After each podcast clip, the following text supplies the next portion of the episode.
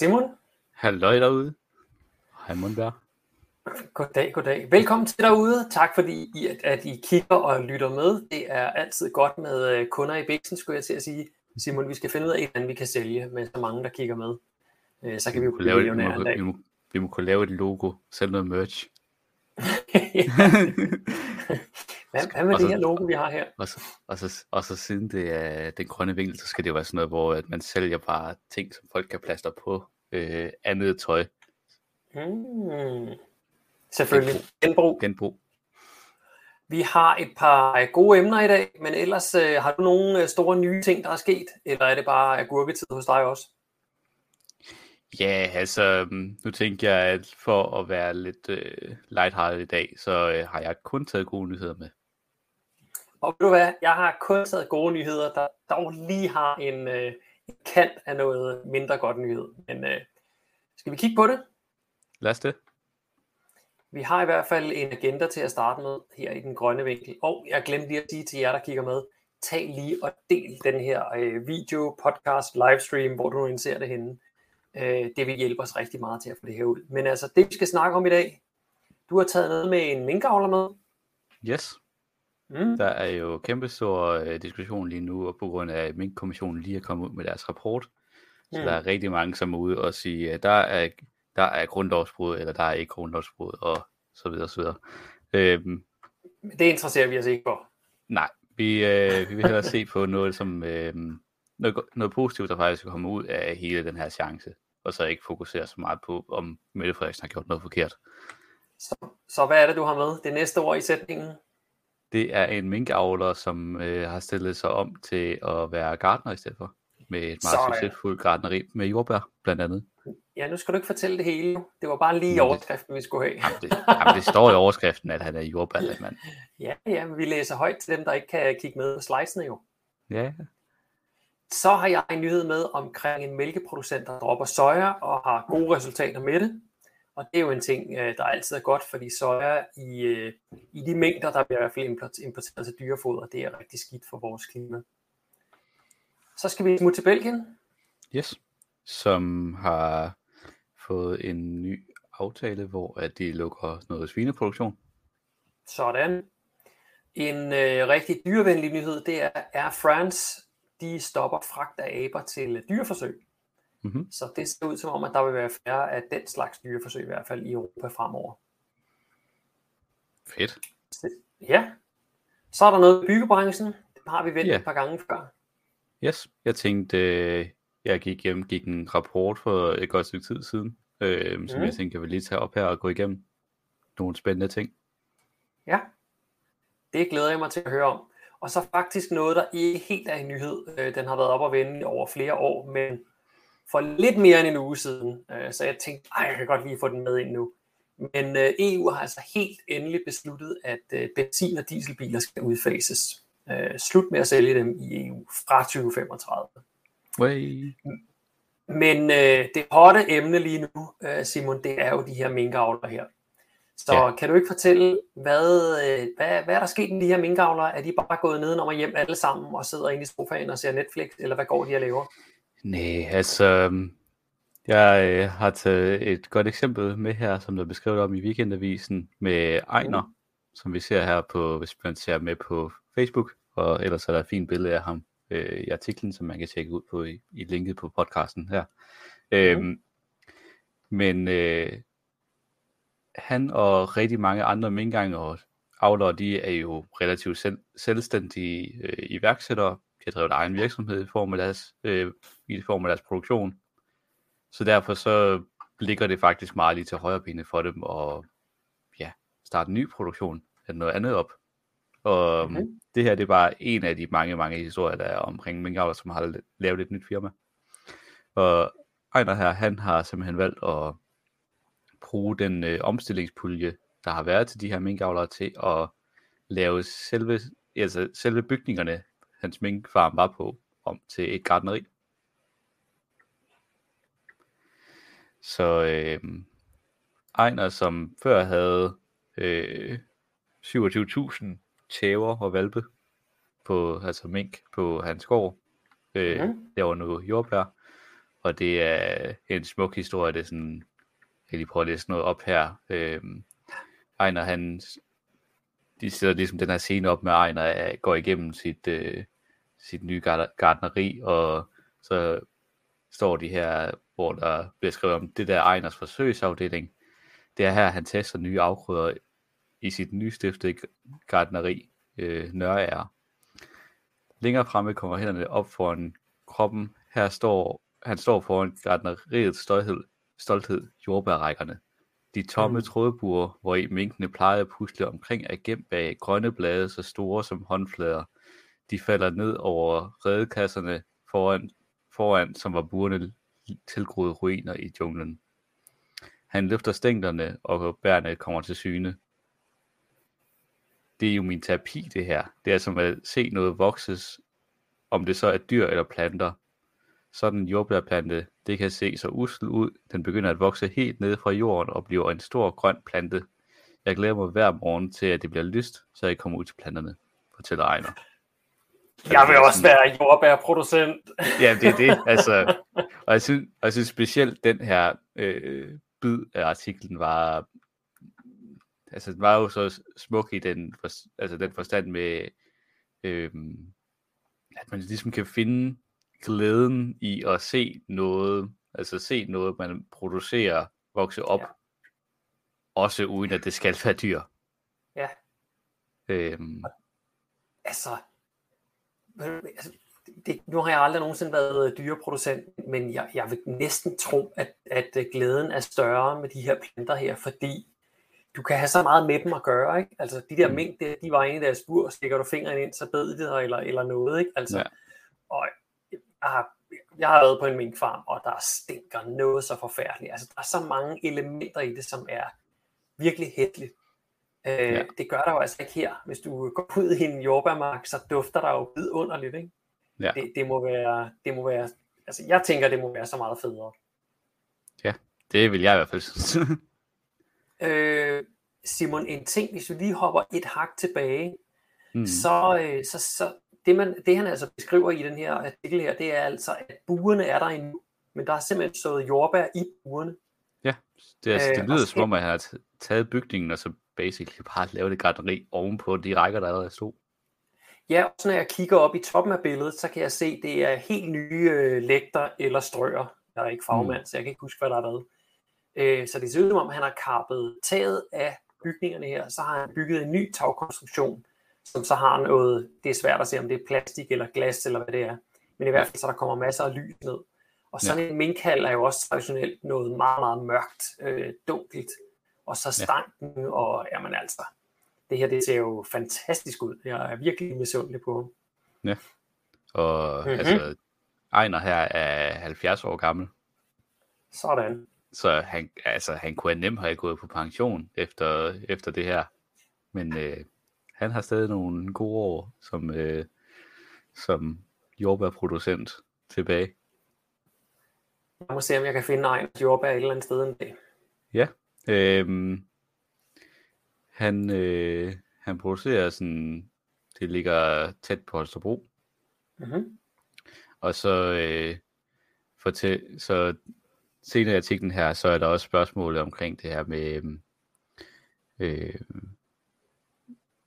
hvor, hvad der er sket med de her minkavlere, og øh, Tage Pedersen, som er formand for Copenhagen Fur, øh, mm. udtaler, at det er faktisk langt de fleste, der er kommet videre. Øh, det er jo entreprenante ven- mennesker, øh, så mange har startet noget nyt, udtaler han. Ja. Så altså, det, jeg tror, det, det er vigtigt at få de her øh, sådan gode historier med, der, i modsætning til, at medierne har en tendens til at fremhæve meget de, øh, de minkavlere, som altså virkelig har været, ja, lad os, lad os stå til og blive grebet af den, øh, blive grebet af den der stemning, efter at være blevet lukket ned. Mm. Så jeg synes, det, det er super vigtigt at fremhæve de her historier. Med nogen, der har været også... at begynde på noget lidt mere positivt, i hvert fald i vores optik. Ja, altså, øh, jeg vil også sige, minkavlerne, i mine øjne i hvert fald, der, øh, der, altså, det blev sgu lidt af en tude forretning, ikke? Altså, det var sådan lidt at, at male sig selv op i det her hjørne, som nogen, der bare var blevet frarøvet alt, og vi kunne ingenting. Og, altså, det her, det er, her kan jeg skulle tage hatten af. Altså, hatten af mm. for, at der er, uanset om det er dyrplageri, øh, hvilket det jo var at holde de her mink her, øh, uanset om, om du har haft et erhverv, som jeg er så meget imod, men og, og, så det kan jo ikke være sjovt for det taget fra sig, uanset hvad. Og, ja. og, så så jeg, har, jeg har medfølelse med den følelse, som de her minkavler, vi har stået med. Mm. Men nu at se, hvordan de rejser sig igen, og, og man bare kaster sig ud i et nyt, øh, jeg ved ikke, om man skal kalde det erhvervseventyr, men i hvert fald, de beskæftiger sig selv, og de, altså, de gør det allerede. Jeg går ud fra, at Ejner her, han er allerede begyndt at sælge lokalt øh, af, af sine jordbær.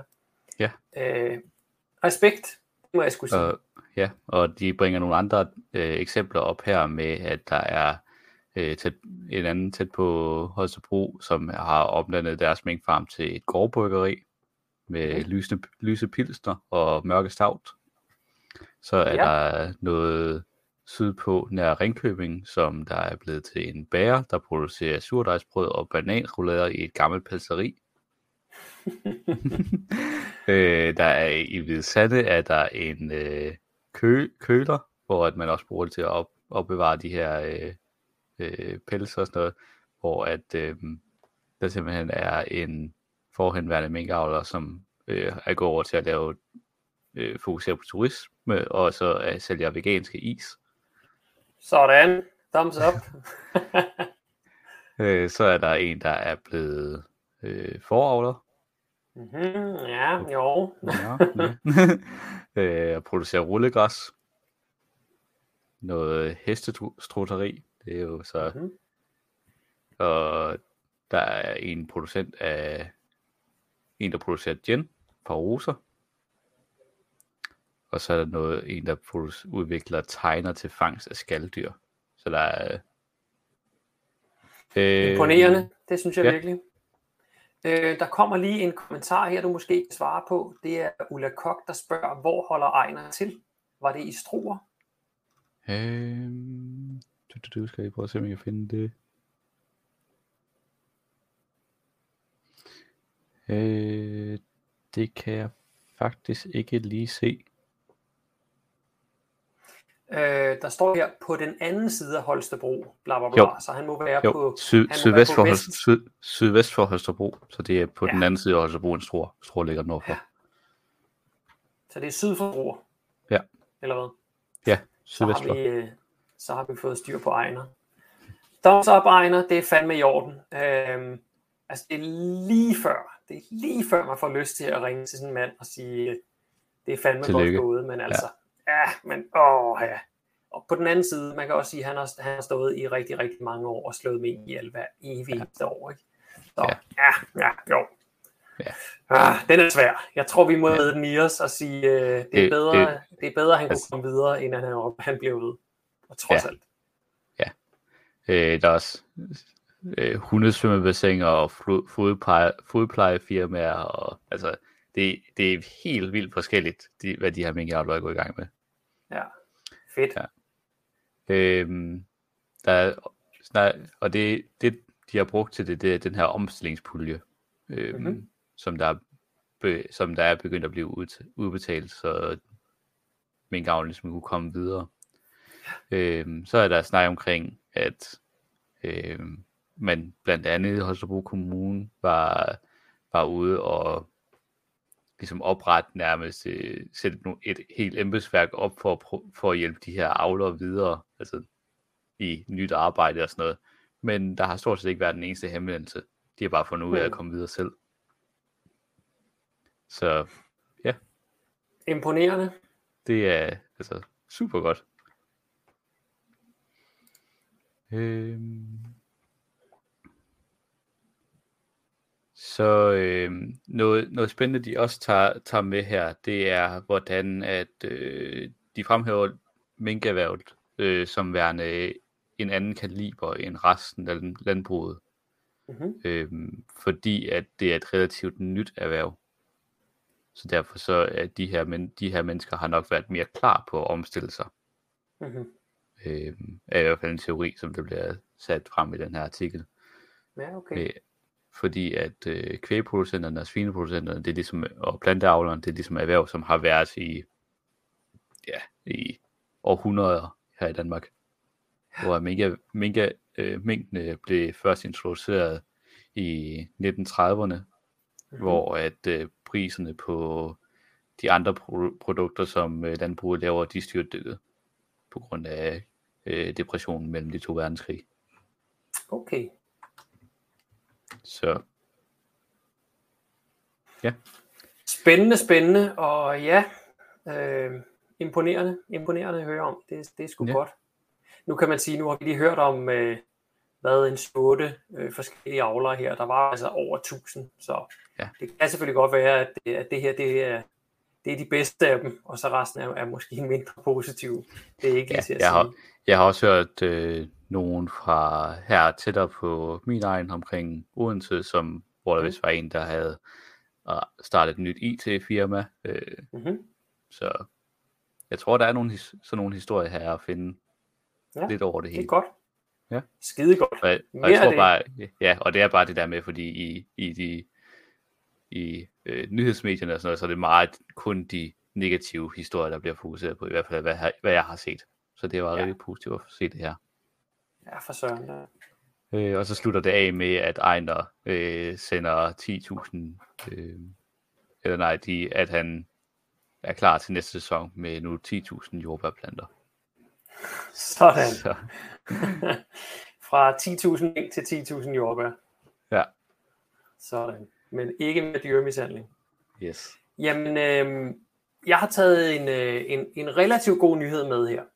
Øhm, det, er, øh, det er i april måned, der øh, besluttede ham her, Jakob C.O. Pedersen, som er mælkeproducent, han besluttede at droppe soja til sine 420 køer, og øh, der er han nu kommet ud med status på det, og han siger, at øh, det er gået over al forventning, og soja er ikke på vej tilbage. Det skal lige siges, øh, en stor del af verdens sojaproduktion, vel over 80% af det, det bliver sejlet fra Sydamerika eller Ukraine, finder jeg så ud af, at der også bliver produceret soja i.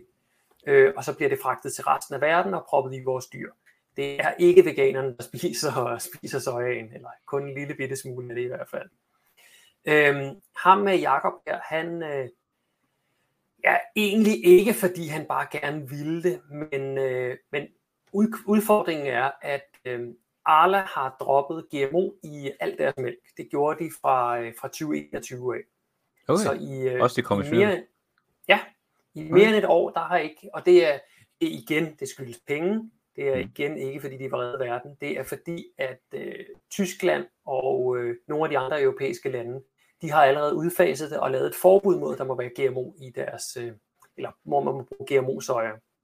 Mm.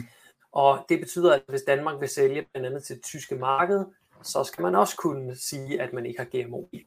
Og det var altså per, øh, per 1. januar øh, 2021, at øh, Arla krævede det af alle deres bønder. Og det var simpelthen benhårdt.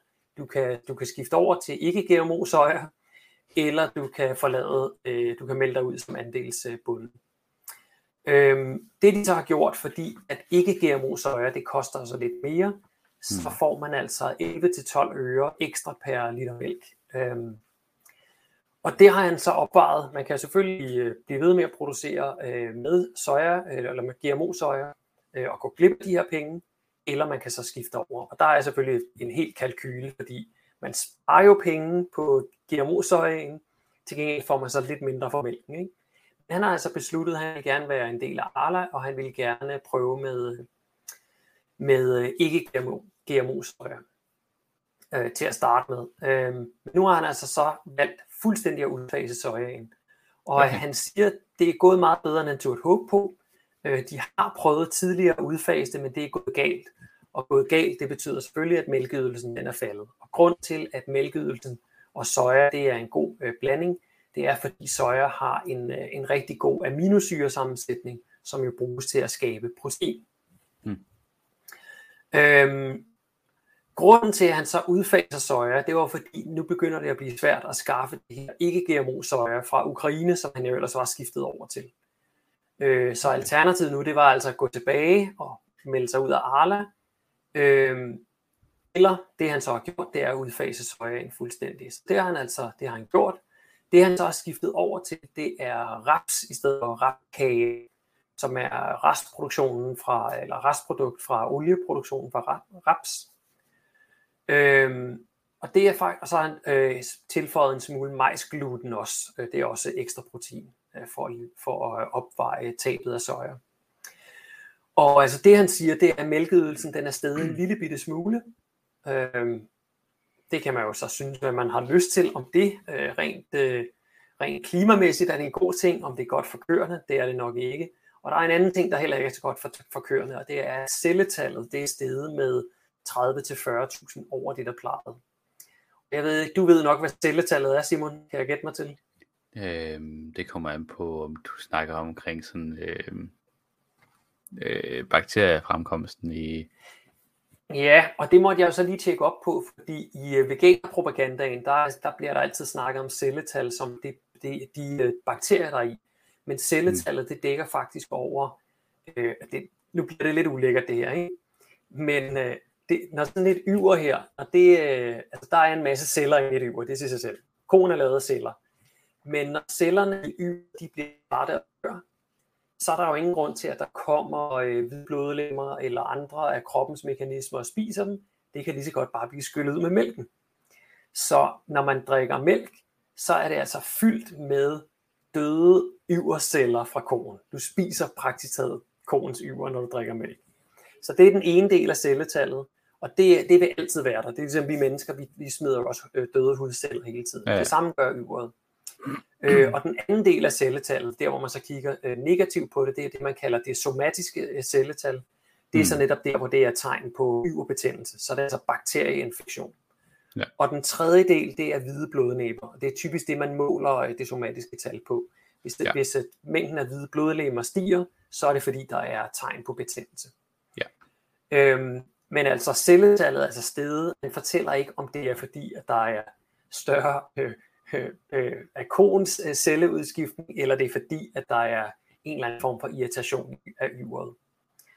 Øh, og han skriver, jeg ved ikke, om det er skyldes, at du presser køerne noget mere. Ja, det kan jo så godt være, ikke? Øh, så man kan sige, øh, dyrevelfærdsmæssigt, så er det en skidt ting, den her. Men hvis vi kigger sådan rent bæredygtighedsmæssigt på det, så er det altså rigtig, rigtig godt, at man, øh, at man, at man prøver at, at udfase sojaen, i hvert fald i kostallene. Ja. Og øh, han siger simpelthen, at øh, sojaens dage som kvægfoder er nok talte. Det er hans egen vurdering. Okay. Så det er, det er yderst positivt for vores øh, klima i hvert fald. Igen, dyr må lide, men, men sådan er det jo altid, desværre. Ja. Det kunne så de kan, de, ja, de, jeg vil bare sige, ligesom med, med mængdene, så kan de altså godt omstille sig, de der landmænd der. Ja. Det kunne bare være fedt, hvis han så også øh, droppe køerne og lave sin salon til gardnerier i stedet for. ja, der skal nok en Mette Frederiksen til at bryde armen om på ham, tror jeg. Før det skal. Men øh, ja, øh, jeg er faktisk ikke øh, inde i, hvor stor forskel der er på hensyn, med hensyn til klimaeffekten mellem soja og rasp. Øh, fordi... Øh, altså, raps bliver jo dyrket herhjemme. Så der kan man sige, der, der slipper du på den der fragt, den der kæmpe både, som forurener helt sindssygt. Hmm.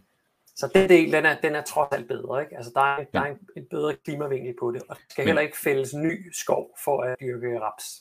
Nej, vi har det er skov. Ja, vi har ikke noget skov i Danmark, øh, udover fældningsskov. Men, øhm, ja.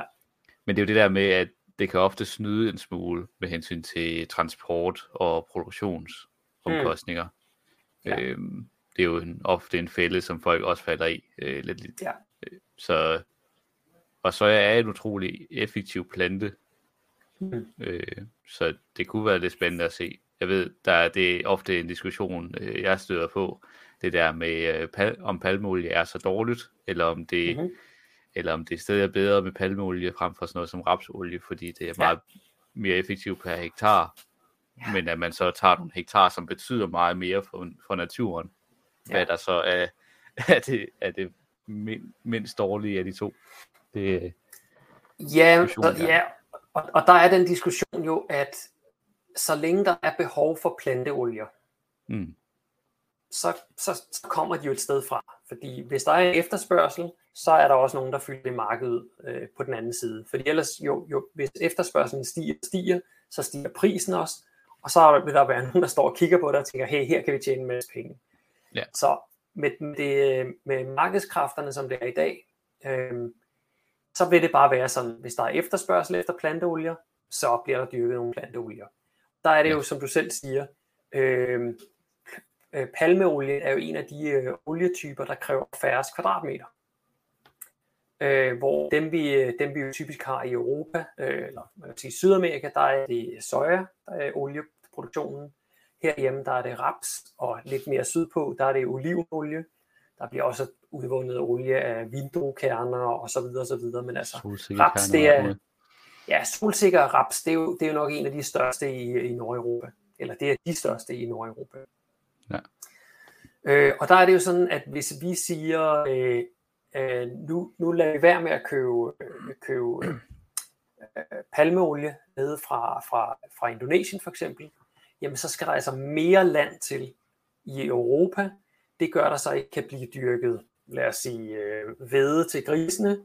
Så skal man ud og købe det hvede på verdensmarkedet. Det gør, at, eller man skal ud og købe soja på verdensmarkedet. Og det kan så gøre, at der bliver fældet endnu mere skov et andet sted, end der ville have gjort, hvis man bare havde købt det palmeolie der. Ja. Jeg vil, altså, udfordringen, det er bare vores, vores voksende efterspørgsel hele tiden. Ikke? Ja, det var også, det var også derfor, jeg, jeg var meget påpasselig med at sige mindst dårligt. Fordi det ja. positive er jo, drop, altså det skær ned på olie, hvor du kan. Lige præcis, lige præcis. Ja. Og det, det er et kæmpe puslespil der, som er umuligt ja. at finde ud af. Det er, ja. det er vores forbrug, der skal ned. Ja. Nå. Så havde du en, øh, du havde en, en anden nyhed med, Simon? Ja, relativt kort, men øh, mm. jeg synes, det er en ret stor nyhed.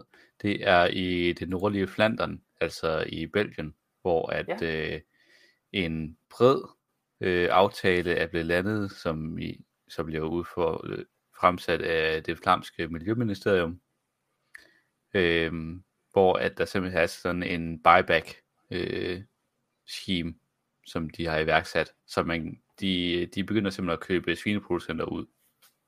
Sådan. Så, yes, så øh, de betaler, hvad der svarer til øh,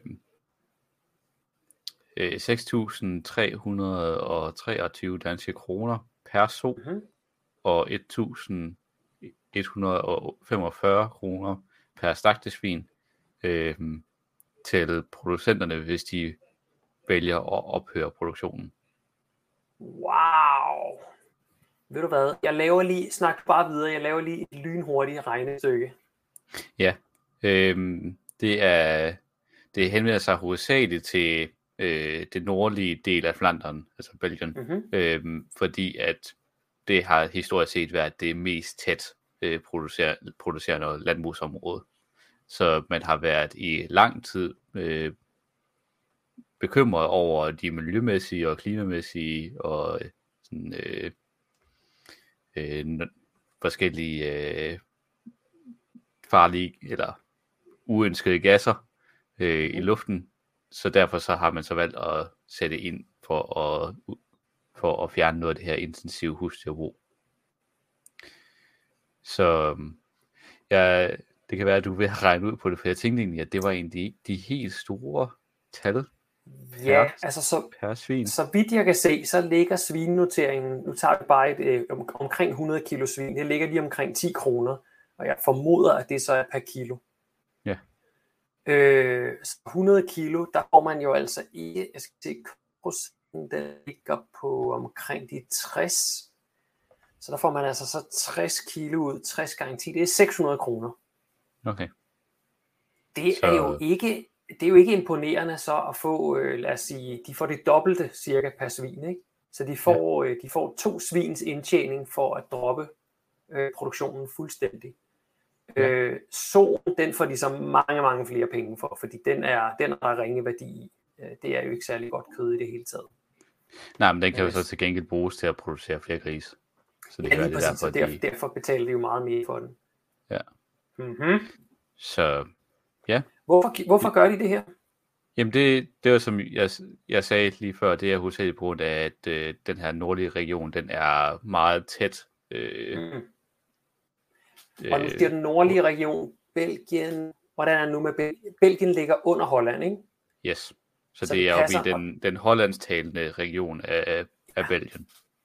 Og det er jo Øhm. faktisk på den anden side af grænsen, det er der, hvor Holland har lavet det her buyback scheme også, altså hvor de også, øh, de køber jo, de har en, en kvoteordning i Holland, hvor de så simpelthen tilbagekøber kvoterne, sådan så der ikke kan blive, øh, blive produceret svin længere. Ja. Så det er jo, øh, det er jo fantastisk gode øh, nyheder, det her. Så Mm. jeg, jeg håber, jeg kan finde ud af, øh, jeg håber, jeg kan følge med og se, om det her det kommer til at have succes. Fordi altså Ja.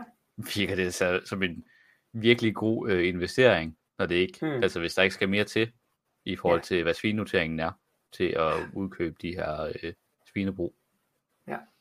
Og det kan jo godt Og- være, at hvis du, hvis du står til at sådan, er lidt i klemme økonomisk, så kan det godt være, at du kan, at man så tager en snak med banken, eller banken tager en snak med, med dig om, at det her det faktisk er en, det, de er interesseret i, fordi så kan de hive nogle penge ud, inden du lu- Ja, ja, lukker og slukker. Selvfølgelig. Øh, og ved du, hvad det her det gør? Det bærer jo også rigtig godt ved til vores øh, argumentsbog. Øh, herhjemme, der bliver jo lige så snart man nævner det her med at reducere svineproduktionen, så bliver der sagt, nej, nej, så er der jo lækageraten. Og hvis, hvis, øh, hvis vi lukker ned for svineproduktion i Danmark, så genopstår den bare i et andet land. Nu kan man jo så sige, at både Belgien og Holland, de er jo altså aktivt ved at skære ned ved at simpelthen at opkøbe de her øh, svineproducenter her. Yes. Og må ikke det så breder sig til andre lande. Og Ja. så, så, så vil der jo ikke være en lækagerette længere. Altså, så skal det jo så skal det flytte ud til Asien eller, eller noget, ikke? men altså, det er sgu kun gavnligt for os alle sammen. Ja, ja, og det er jo det samme med hensyn til det økonomiske råd, som ligesom har sagt, at der er ikke rigtig den store lækagerate lige præcis mm. Mm. i de her, t- de her industrier, fordi Ja. at det er lidt noget, alle kan godt se, det er rigtig dårligt for vores nærmiljø, det skal vi have Mm. fikset, det er rigtig dårligt for vores biodiversitet, det skal vi have fikset, og det er ikke særlig godt for klimaet. Øhm, så derfor så er der ikke rigtig nogen, der har lyst til at tage den her lækage. Øhm, så Jamen, øh, nu må vi se, det, det-. Kan, det kan være, det ender med, at det er Danmark, der er lækage landet. Altså, som overtager det hele. Åh, det må du ikke sige, ikke engang. altså, desværre så viser det jo så, at altså, svineproduktionen, den er bare stedet og stedet og stedet hvert år. Ja. Så det kunne, det kunne faktisk godt se sådan ud. ja, desværre. Ja, desværre. Nå, så vi skal haste videre til faktisk også en, en ja, det er noget, der bunder i en trist nyhed, men, øh, men det er en god nyhed, og det er, at øh, Air France, altså det, det franske SAS, de, øh, de har simpelthen sagt, nu vil, ikke nu, men de, øh, de vil ikke lave flere aftaler om at fragte primater til laboratorier længere. Øh, Frankrig er et af de sidste lande i Europa, hvor man stadigvæk udfører eksperimenter på primater, og primater er, det er sådan hele gruppen af aber. Der findes, øh, der findes øh, de aber, der ligner som mennesker, og så er der øh, sådan nogle makakker og andre, som er en, en særskilt øh, hvad kan man sige, udviklingssti af de her aber. Men alle sammen, det er altså primater. Ja. Øhm, de fleste af de her aber her, de bliver simpelthen fragtet ind fra øh, Mauritius, øh, fordi Mauritius, det er jo en fransk koloni. Var en fransk koloni? Er en fransk koloni? Det ved jeg faktisk ikke engang. Øh, der står her, at det er en republik, øh, så det kan være, at de er, de er blevet selvstændige.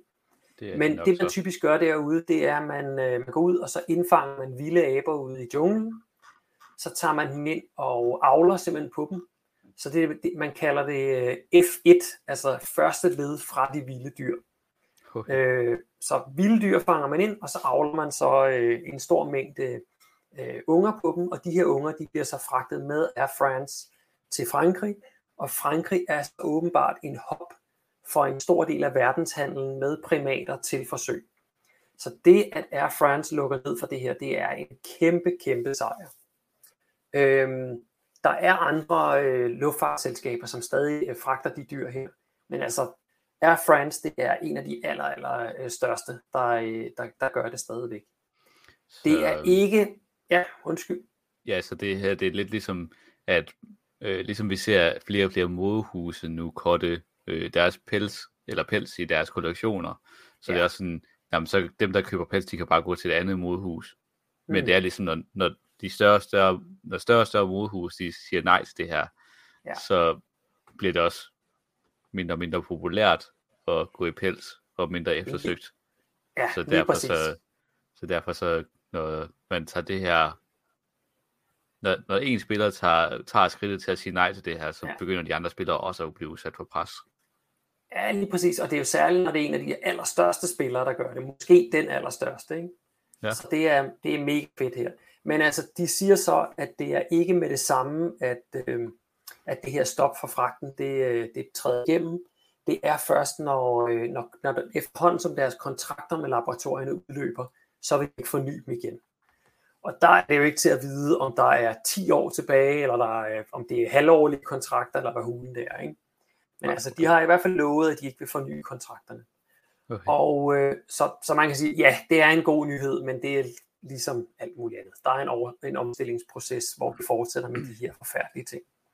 Men øh, en af, af de ting, der fik presset beslutningen igennem, det var faktisk øh, det EU-initiativ, eller det, den EU-indsamling, der hedder øh, Safe Cruelty Free Cosmetics. Bevar dyrehandel, dyremishandlingsfri kosmetik. Det er et Ja. ja. borgerinitiativ, der har været i gang i lidt over et år i Europa. Øh, og i, i øh, Europa, der skal man altså samle, eller i EU, der skal man samle 1 million underskrifter. Der er samlet lige over 700.000 nu, og der er indtil den 31. august til at nå de sidste 300.000 øh, underskrifter. Okay. Så jeg vil faktisk rigtig gerne lige øh, have lov til at dele det ude i Ja, vores endelig kommentarfelt her. Endelig smid Så jeg til laver lige et... Jamen, jeg, jeg er lige i gang med det. Øhm, ja, og det er det der med, så er der, øh, hvis jeg har forstået det rigtigt med de her Europaindsamlinger, så skal man have en vis portion i alle mulige forskellige lande, for at det her land Mm. ligesom tæller med Ja. i puljen. Lige præcis. Ud, alt efter øh, befolkningsstørrelsen, så skal man over en vis grænse, øh, før, at, før at landet tæller med. Øh, sådan som jeg har forstået det, så, øh, så tæller, altså den ene million tæller med uanset, men, men landet kan ikke ligesom sige, vi har også øh, skrevet under Ja. på det. Det er, sådan, jeg- det er sådan, jeg umiddelbart har forstået det. Okay. Så alle jer, der kigger med eller lytter med, øh, tag lige og, øh, og, og for det første skrive under, men også del lige det link til den underskrift der. Det er altså det er super vigtigt, at vi får vist øh, EU, at vi ikke vil have øh, dyreforsøg igen herhjemme. Det, Ja. det er jo sådan, at det, det har været forbudt at bruge øh, dyr i, til, dyre, til kosmetik, men der er, som desværre, så er der en pres på at få, øh, få åbnet op for det igen. Øh, og Mm. det skal det selvfølgelig ikke. Men det er altså øh, det er den indsamling her, der blandt andet har presset øh, på fra, fra Frankrig, hvor de godt har kunne se, okay, der er rigtig, rigtig mange underskrifter her. Øh, så, så det er sgu en dårlig idé. Så ja, de virker sgu nogle gange, de underskriftsindsamlinger der. Ja, Det var det fra Air France. ja, helt vildt vigtigt, at øh, Europa ikke øh, går tilbage, tager et skridt Ja. tilbage for, for dyrenes rettigheder Ja. med det, og indføre, at vi skal teste diverse kosmetikprodukter på, på dyr.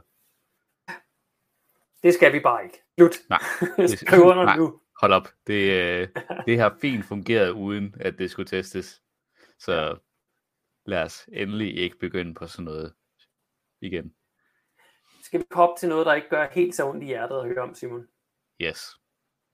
Blive lidt lige, lige en tur i lidt mere nørdet hjørne. Jeg har taget yes. En rapport med fra Rambøl, som er sådan en organisation, stort konsulentorganisation fra øh, arkitekter og ingeniører, som har skrevet en rapport tilbage i 2020 om øh, renovering og by- byggeri, og så øh, CO2-udledning, Mm. der passer til det. Så øh, Uh, grafer. Yes, grafer. Øhm, der har Danmark bygger jo en helt masse nyt for tiden. Øhm, og det den her rapport og tilhørende diskussionspanel, og jeg tror også, de lavede noget pressemøde for det, øhm, det har ligesom været for at sætte fokus på, at det, det passer ikke, når det er, at folk er ude og sige, at vi bygger nyt, fordi det er godt for klimaet, fordi vi kan bygge noget mere effektivt. Mm. Øhm, jeg snakkede også med, for et års tid siden, der snakkede jeg også med en, en af de ledende arkitekter, vi har, eller en arkitektprofessor fra KU, mener jeg det var, øhm, ja. hvor at han ligesom pointerede, at den store, det store problem med at bygge nyt, det ligger i, hvor, hvor meget af en bygning CO2-udledning, der ligger i selve byggeri, byggeriprocessen. Og han, han pointerede, i for en 50-årig periode, kunne det være så højt som over 80 procent. Okay, så det du siger, det er selv så... alt det, den energi, man bruger i byggeriet over 50 år, svarer faktisk kun til 20 procent af, den, af det samlede. Nej, altså, det... nej, selv, selve det at bygge huset. Præcis. Ja, koster 80 procent af hele, hele det øh, energi- og CO2-udledning, ja. der er i de 50 år. Så det troede jeg var fuld, jeg troede det var helt vendt på hovedet. Altså for biler, der er, der er selve produktionsudledningen, den er jo ikke særlig stor i forhold til, til hvad man bruger efterfølgende. Ja, så det, det, er, det er ret overraskende, at det er så CO2-tungt at bygge et hus, men faktisk ikke at bo i det. Ja, det, hmm. det er helt, helt ekstremt. Øhm, og det, de ligesom sætter fokus på, det er øhm, renovationsstrategien og insuleringsstrategien. Mm som de mener, at Danmark så bør fokusere mere på. Øh, fordi at Danmark har fokuseret ret meget på øh, et, at renovere tage og lave klimaskærme. Og det har de så med, også med som scenarier, som viser, at det er ikke særlig meget mere, du får ud af det på prisen. Så de... Øh, til, jeg, jeg faldt lige ved et ord der. Taget, det ved jeg godt, hvad er på et hus. Klimaskærmen, hvad er det nu, man tæller ind der, ved du det? Øhm, det er, du er, laver er nærmest det... sådan er det vinduer, eller hvad er det? Det, det, er, blandt, det er blandt andet vinduer, men der er også bygninger, hvor at man ligesom, hvis du har set de her øh, lamel sådan plader, der er kommet op på, by, på bygninger. Ah, altså hvor man, hvor man øh, ekstra isolerer væggene, eller hvad? Ja, lige præcis. Hvor du simpelthen sætter nærmest et ekstra lag uden på væggen. Yes, det, jeg har lige googlet her, det kan jeg se. Det er, det er, lige, det er i virkeligheden bare alle, alle andre flader indtaget.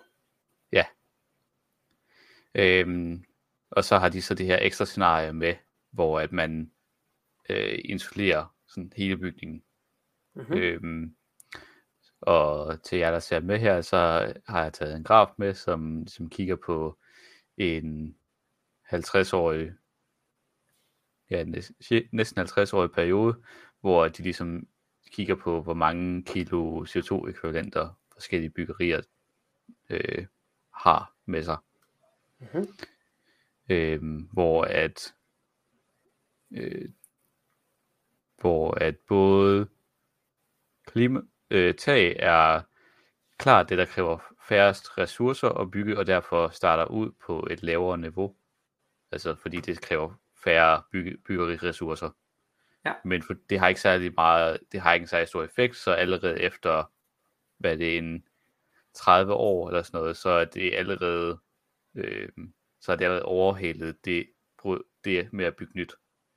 Hmm. Hvor at byggeri, nybyggeri, der sætter de sådan fokus, der kan man så se her, at den starter ekstremt højt, hmm. men har så en meget flad kurve, fordi at ja. man går ud fra, at vi bygger sådan virkelig e-, e-, energieffektivt, når vi bygger nyt. Yes, det siger sig selv. Ja.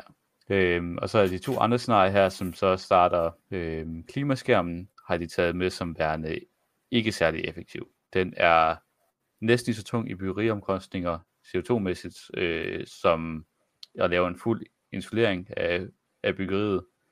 Øhm, mm. Og så er ikke lige så effektiv til at, til at beskytte øh, eller holde varme i og sådan noget.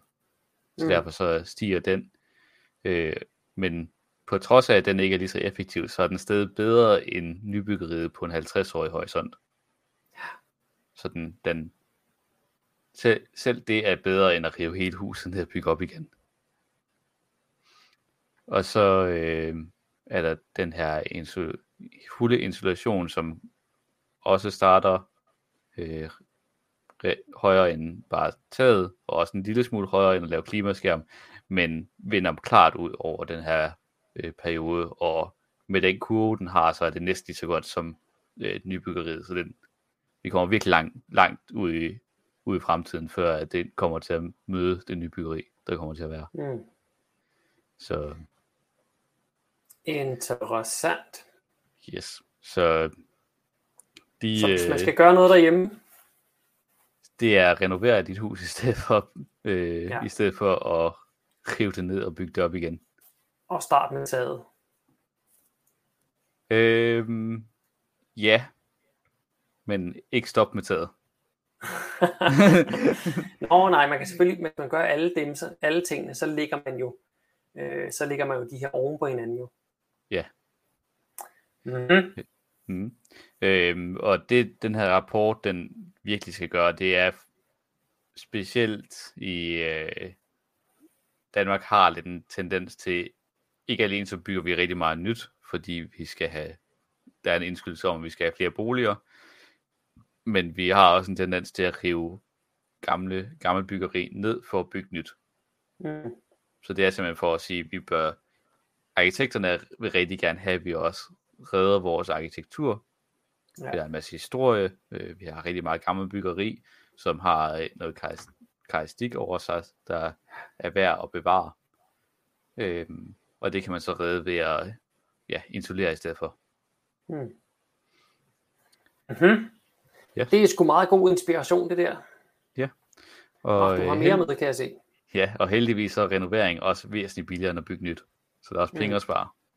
Så øh, øh, jeg har taget nogle grafer med, som ligesom viser et øh, den mindste gevinst, det er at finde hos de her enfamilies hus, altså parcelhuse og rækkehuse, hvor at øh, renovering ikke nødvendigvis øh, eller jo, det, det, det vil være øh, det vil være billigere, men øh, CO2 gevinsten er ikke lige så stor, og det er simpelthen fordi, man har flere flader. Så hvis du har et etagebyggeri, så skal du jo sjovt nok ikke ind. Øh, du skal ikke isolere og øh, renovere på lige så mange flader, fordi at du har lejligheder op og ned af hinanden. Så de interne vægge, det behøver du ikke at lave nyt ved. Mm. Så derfor så ser vi her ved etageboligen, hvor at renoveringen den simpelthen bare vinder ud på både i alle tilfælde nærmest, øh, altid vinder ud på prismæssigt, og i alle tilfælde øh, næsten på, øh, på CO2. Det er kun i de aller, aller mest effektive nybyggerier, som, øh, som, hvor den vinder ud. Og hvis, hvis folk kigger med rapporten her, som kommer til at være linket til, til efter, efter vi er færdige her, så kan vi også se øh, præcis den her sådan udskæring af, øh, hvor meget CO2 der bliver udledt i byggedele kontra drift af, af byggeriet. Øh, så er der også øh, offentlig byggeri, hvor der er lidt variation i, fordi det er meget forskelligt, hvad det offentlige bygger, men der er også en klar tendens til, at reno- renovation, den igen stort set altid vinder ud på pris, øhm, og i nærmest alle, i nærmest alle tilfældene også vinder ud på, øh, på klimavinklen. Og samme historie for erhvervsbyggeri, hvilket nærmest er den mest, øh, den største vinder. Så det er, der er virkelig meget for erhvervsliv at hente her ved at skifte strategi. Og det er jo så ofte, fordi man har de her øh, store øh, erhvervsbygninger, som egentlig ikke har, fordi det er kontorer, så er kravene til den interne installation anderledes, øhm, end hvis du havde lejligheder, der skulle lydisoleres og alt sådan noget fra hinanden. Så derfor så er der endnu, endnu nemmere gevinst at få her. Øhm, den, var, re- den var rigtig spændende at læse, fordi at øh, det var et tidspunkt, hvor jeg også øh, prøvede at læse, gøre, gøre mig lidt mere klog på hele situationen omkring øh, ghettopakkerne, Ja. eller ghettoplanerne. Og Ah, der vil man rive ned. Yes, og jeg stødte rigtig meget på i sidste kommunalvalg, at der var rigtig mange, som forsvarede øh, for eksempel nedrivningen af alle de store bygninger i Voldsmose, med at man så ville bygge nyt, og det var faktisk et gevinst for klimaet. Hmm. Ja, øh, fordi at man jo så vil bygge øh, virkelig energieffektive bygninger. Ja, ja, ja. Det gælder bare ikke i byggeriet. fordi at vi, altså, cement er bare ikke blevet energieffektivt, så det kan godt være, at du bygger de, de nye huse virkelig effektive sådan en øh, driftsmæssigt, men byggeriet Mm. kommer stadig til at være ekstremt klimapåvirkende. Og noget jeg også fik ud af den her samtale med den, med den her arkitektprofessor, det er også, at det kræver ganske enkelt færre timer, hvilket også er en grund til det, så det vinder så meget ud på pris øh, for ja. håndværkerne at lave de her projekter. Okay, så, der, altså tidsmæssigt er der også en besparelse i det. Ja. Så, Renovering kontra, øh, kontra nybyg. Kontra nybyg, ja. Mm-hmm. Så der så vi har, vi har problemer med, at vi skal nå nogle klimamål. Vi ja. har problemer med, at der ikke er nok håndværkere, fordi at mm. der, vi bygger så meget, som vi gør. Øhm, og vi vil gerne spare nogle penge, som altid. Og det kan man ganske, faktisk ved at renovere. Kan, og, vi, og vi kan vinde på alle, alle parametrene ved at, øh, ved at vælge at renovere. Udover det, så kan vi også beskytte noget flot arkitektur. Eller, så. der er altså også noget af det, af det gamle, der er noget grim arkitektur, men fred med det. Men jeg, jeg, øh, hører, tro, jeg hører trods alt mere klage, klagen over øh, de mere moderne, sådan, øh, minimalistiske ja. kasser, hvilket jo mm. så er det, det mest brugte nybyggeri, men man ja. så opfører i stedet for. Så. Og der kan man jo også se, lige så snart du er i gang med at renovere, så kan man jo skifte facader og sådan noget ud. Ja. Øh, så du lader alt beton og alt det der stå, men så kunne man komme en træbeklædning på, eller hvad ved jeg ikke. Øh, noget, der, der rent faktisk så er, er kønnere end, end den originale, hvad, hvad, hvad, hvad det kunne være, masonitplade, eller hvad hulen man nu fandt på. Ikke? Ja. ja. Og en rigtig spændende ting fra, også fra min samtale med ham her professoren, det var, at der kom frem med, med hensyn til, at Danmark er faktisk et af de lande, som har den største kvadratmeterflade, så altså mm-hmm. borareal i verden. Altså per indbygger, eller Per indbygger. Wow. Øh, hver, dan, hver dansker har i gennemsnit øh, 52 kvadratmeter at bo på. Sådan. Og der, er det med eller uden øh, erhverv? Øh, det, må, det er ret Det må sikkert. være uden så. Ja, for det, det er beboelse. Ja. Øh, og så når man tænker på, når man møder op på kontoret, så har man også øh, 15, 20, 30 kvadratmeter der. Ja. Så hmm. han, hans pointe var ligesom, at i stedet for, at vi fokuserer så meget på at bygge nyt overalt i øh, storbyerne eller sådan noget, så kunne det være, at vi måske skulle acceptere, at vi skulle leve en smule mindre. Hmm. Øhm, ja. Så øh, men, igen. men kvadratmeterne, altså boligkvadratmeterne er jo bare stedet og stedet og stedet. Altså, ja. Specielt, jeg kan huske i nullerne, der var det jo totalt moderne at købe to lejligheder ved siden af hinanden, og så slå dem sammen. Ja. Så man kunne virkelig bare mænge sig med pladsen, ikke? Ja. Så, så øh, ja. hans løsning på det hele, det var simpelthen at sådan droppe alt de nybyggerier i København, og det var så at sætte nogle, øh, øh, sætte nogle regler i gang med hensyn til, at de, når de her øh, legemål de øh, blev udløbet, så skulle man simpelthen gå ind og skille nogle af de her lejligheder og lave dem til to lejligheder. Hmm. God idé. Ja, det er sikkert en politisk vipserede, men jeg synes altså... Nej, altså, nej, jeg synes da helt klart, det skal være en af vores mærkesager, skal det ikke det, Simon? Altså, jeg, jeg vil bringe... Tvangsopdeling lejligheder. Jamen, det, altså, når du, tænker på, når du tænker på, at hvis man for eksempel gjorde det ved slutningen af et legemål, så når, mm-hmm. når der alligevel skulle, når alligevel folk flytter fra det, mm. så det er jo egentlig ikke så meget forskelligt fra det, vi foreslår med at, med at tilbagekøbe øh, øh, folk fra øh, altså svineproducenter. Mm. Ja, så staten opkøber store lejligheder, investerer i at få dem delt over i to, og scorer så gevinsten i, at der nu er to lejligheder, der bliver solgt i stedet for kun én. Ja. ja. Og så, Godt potentiale der. Og så behøves man ikke at bygge Lynetteholm, man behøver ikke at bygge på Amagerfælde, man behøver ikke at udvide i andre store byer og sådan noget. Altså det, der, er, der er potentiale i det. Det, er, det bliver et hard sell at få folk til vende til tanken, men jeg tror, der, det, det var faktisk en, øh, en virkelig god idé, og så er vi så renovere i stedet for at bygge nyt. altså, der var en mærkesag der. Yes, simpelthen. Apropos øh, det der med at bygge store byer og så videre, så er der jo egentlig nogle, der er en masse forurening. Kommer primært fra benzin- og dieselbiler. Men det gør yes. det altså ikke fra 2035, eller rettere, der kommer ikke til at være nye biler øh, i byerne fra 2035. Øhm, EU har simpelthen endelig sat sig ned og besluttet, nu skal det være slut med at kunne sælge benzin- og dieselbiler øh, i Europa. Hvad har vi nu? Vi har 2022, det vil sige, der er, øh, der er altså der er 13 år til, at det ikke længere er muligt at sælge diesel- og benzinbiler i Europa. Øh, og så kan sådan en bil, den kan også snit holde 10 år. Så der går altså minimum 23 år, før den sidste benzin- eller dieselbil har kørt i, ja. i EU. Øh, måske sker det i vores levetid, Simon. Det kunne være, det kunne være rimelig crazy, ikke? Ja. Jeg, øh, jeg, jeg, jeg linker mig lidt fast med hensyn til det her med forbrændingsmotor. Altså, mm. gælder det også hybridbiler? Det, nej, øh, så vidt jeg kan se, så er det her altså kun, når det er rene benzin. Og de, nej, vent lidt. Ja, det, det skal jeg skulle lige læse i artiklen. Okay. Øhm, under alle omstændigheder, så øhm, skal jeg lige se, hvor havde jeg den henne. Under alle omstændigheder, så de analytikere, der er af det, de mener faktisk, at, øh, at med, med så lang en udfasningsperiode, altså 13 år, det er sådan, i dag, der er øh, 10% af bilerne, der bliver solgt i EU, de er allerede rene elbiler. Hmm. Så de mener altså, at til den tid, der er, altså løbet er kørt. Der er ikke nogen, der køber benzin- eller dieselmotorer til den tid overhovedet. Ja. Øh, så, så man kan sige, at det de har besluttet, det er egentlig sådan lidt en cop-out. Ikke? Altså, hvis, de, hvis de virkelig ville stramme, så havde de gjort det, lad os sige, om fem år eller om syv år.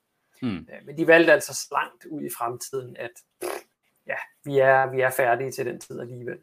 Ja.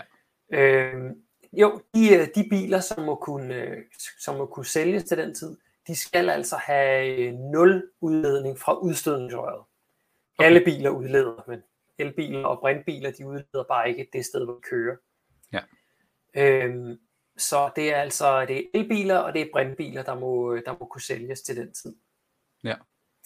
Øhm, så er der også lige lidt statistik på, hvilke nogle øh, biler, der bliver solgt nu. Og der er det sådan, at øh, benzinbiler, det er 36 procent. Øh, hybrid elektriske biler, som jo er øh, blandet af benzin og, øh, og strøm, det er 25 procent. Diesel, det er 16 procent. Rene elbiler, altså elbiler, som har batteri og skal op hele tiden, det er 10 procent. Og det, der hedder øh, plug-in hybrid elektriske biler, altså hvor der er en forbrændingsmotor, men du kan samtidig stikke den i stikkontakten og køre på batteriet, så længe det nu holder. Ikke? Ja. Det er 8,9 øh, procent. Så man kan sige, hele, hele øh, elmarkedet, om der så er en, øh, en, en forbrændingsmotor i eller ej, det er altså lige omkring en 45 øh, procent af, af, af, af bilsalget i dag. Havde du, okay. havde du regnet med det, at det snart er halvdelen, som har en eller anden form for el i sig? Nej, det havde jeg ikke. Og det tror jeg jo, det er fordi, at jeg plejer ikke at tælle, øh, tælle hybriderne med. Øh, Nej. For, altså, mest de, fordi, de, ja. dem man ikke plukke ind, de er jo forbrændingsmotorer. Ja. Så, så ja, de tæller ikke rigtigt. Men, også fordi, at, det, så vidt jeg kunne læse på fremtid, så ender de, så øh, at, altså det bliver ikke plug-in, de er mm. rent faktisk værre for klimaet, end, øh, ja. end, den, end den rene benzin og diesel.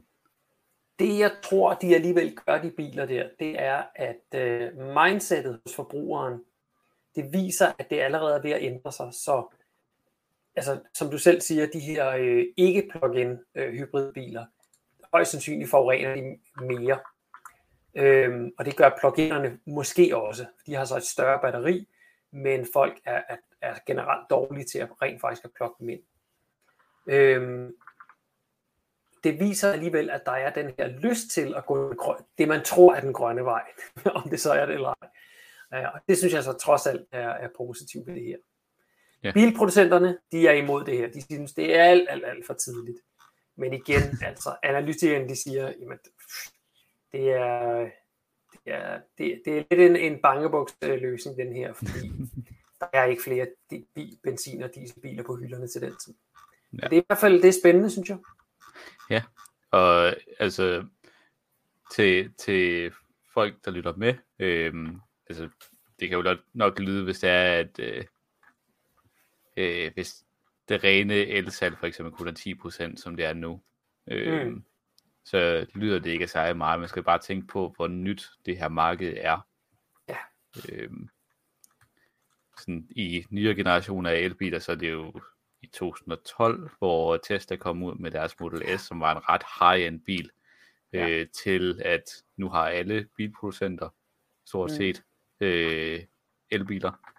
Ja. Om ikke andet i hvert fald plug-in hybrider. Øhm, og man ser en klart, en klart S-curve adoption rate, ja. altså den her eksponentielle curve, der ligesom tegner ud til 100%. Ja. Øhm, så det er en eksponentiel stigende tendens, at folk de... Ja, som vi er i lige nu. Vi er i ja. den der rump uptake-fasen der. Ja, så det, det er øhm... derfor, at det er derfor, at man mener, at 2035 det simpelthen bliver, ja, ja der er vi er, der, vi er nu i mål på det tidspunkt. Lige præcis. Øh, jeg er jo selv relativt ny øh, elbilejer, og øh, jeg, altså, jeg, jeg, jeg vil ikke sige, at jeg er overrasket, men også til valgte bilen, og faktisk øh, øh, jeg skiftede en fire år gammel dieselbil ud med en, øh, med en elbil. Øh, Det er simpelthen for fire år siden, da jeg var ude og kigge på det, der havde jeg også et job, der krævede, at jeg kørte en del. Der var elbil, det var, det var ikke en mulighed. Altså, jeg kunne godt, jeg kunne godt have kigget på en, en Tesla Model S, men for det første skulle jeg jo slæbe 700-800.000 for at få det store batteri. Mm. Og for det andet, så ville det, det ville faktisk have en reel betydning for mig med, med arbejde. Ikke? Altså en Jyllandstur, i stedet for den tog tre timer hver vej, så tog den så lige pludselig ja, noget, der ligner fire timer hver vej. Og det, det har betydning i en, en travl hverdag.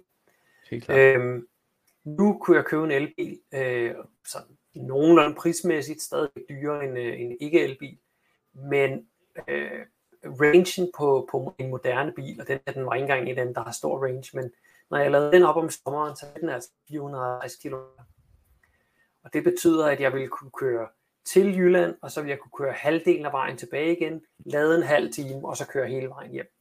Mm. Øh, så så der, er altså, der er virkelig sket noget på den front der. Øh, jeg, altså, når jeg møder folk, som siger, nej, nej, elbiler, nej, det, det kan jeg ikke lige, fordi jeg har nogle særlige behov, så har det sådan, nej, så, altså, så, har du, så har du bare ikke kigget på det. Øhm, der er et godt spørgsmål her fra, fra Ulla, som kigger med. Jeg ved om du kan svare på det, øh, Simon, men motorcykler, er de på vej over til el? Ikke rigtigt.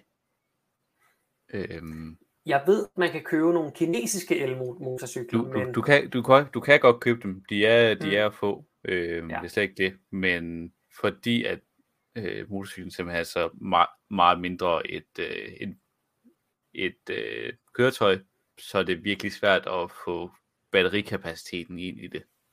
Mm. Så der er ikke så... Øhm, er der så... måske også noget i det, Ulla skriver, at uh, motorcykler de larmer sig infernalsk meget, og det faktisk er derfor, man gerne vil køre på en motorcykel. Det er fordi, der er det der element af noget larm og noget mandighed, og hvad det nu ellers kan være. Altså, jeg kan forestille mig, at det vi måske ville have, selv hvis det var on, altså hvis rangen var der, øh, rækkevidden var mm. der, så kunne jeg forestille mig, at det ville helt klart være en, en af grundene til, at man måske holde lidt igen med, hvor hurtigt ja. det, folk skifter over til det. Men altså, det er, hvis du, hvis du er ude på, altså folk bruger jo ofte de her motorcykler til relativt lange køreferier og sådan noget, og der er det bare, det, så bliver det lidt anstrengende, hvis du skal stoppe sådan, jeg tror, jeg har set, at det er sådan en rækkevidde på 80-100 km. Øh, så de, øh, der, der findes rigtig mange af dem, men typisk så er det sådan nogle, øh, nogle, øh, sådan nogle børneudgaver, eller altså sådan nogle små lege øh, motorcykler. Ja, øh, eller motorcykler, som er lidt ligesom øh, sådan Nissan Leaf'en var i sin tid. Ja. Øh, med hensyn til, at den er hovedsageligt beregnet til bykørsel. Ja. Så jeg har lige du, fundet... Hvis... Ja, undskyld. Nej, det er bare, hvis du, har, hvis du har, ikke har de, de store rækkevidde øh, krav, så, så kan en motorcykel være ganske udmærket. Ja, men så, så er det jo, det er jo næsten en elcykel, bare i lidt større udgave, ikke? Øhm, ja, du, skal ikke, du skal ikke træde pedalerne. Nej, det er selvfølgelig Jeg har fundet en artikel, der ikke er mere end to år gammel fra øh, Ingeniøren. Og grunden til, at jeg lige, øh, mens vi snakkede her, Simon, var inde på Ingeniøren og, og kigge, det er fordi, jeg læste en artikelserie nok for en 5-6 år siden, med nogle danskere, der byggede en, øh, en eldrevet drag race motorcykel. Drag race, det er jo her, hvor man har en meget, meget lige vej, og så sætter man to køretøjer op mod ved siden af hinanden, og så er det hvem, der først, øh, jeg ved ikke, hvor meget man skal køre, 200 meter eller hvad, hvem der først kommer over stregen nede for enden. Ikke? Og der var altså nogle danskere, der byggede en øh, el drag race motorcykel, og de vandt over alle andre. Og det skyldes, at øh, en øh, elmotorcykel, den skal jo ikke skifte gear på noget tidspunkt, og der er meget, meget stort moment i en, øh, en elmotor, den starter med at have, have, have højt drejningsmoment med det samme, altså kan, kan sætte meget kraft i motoren med det samme. Og det kan en forbrændingsmotor ikke, fordi der har de her stempler, der skal gå op og ned hele tiden, og de skal køre hele tiden, men hjulet står stille, og derfor så har du en kobling imellem. Og den kobling, den kan du ikke bare slippe med sammen, fordi så går, øh, går motoren i stå.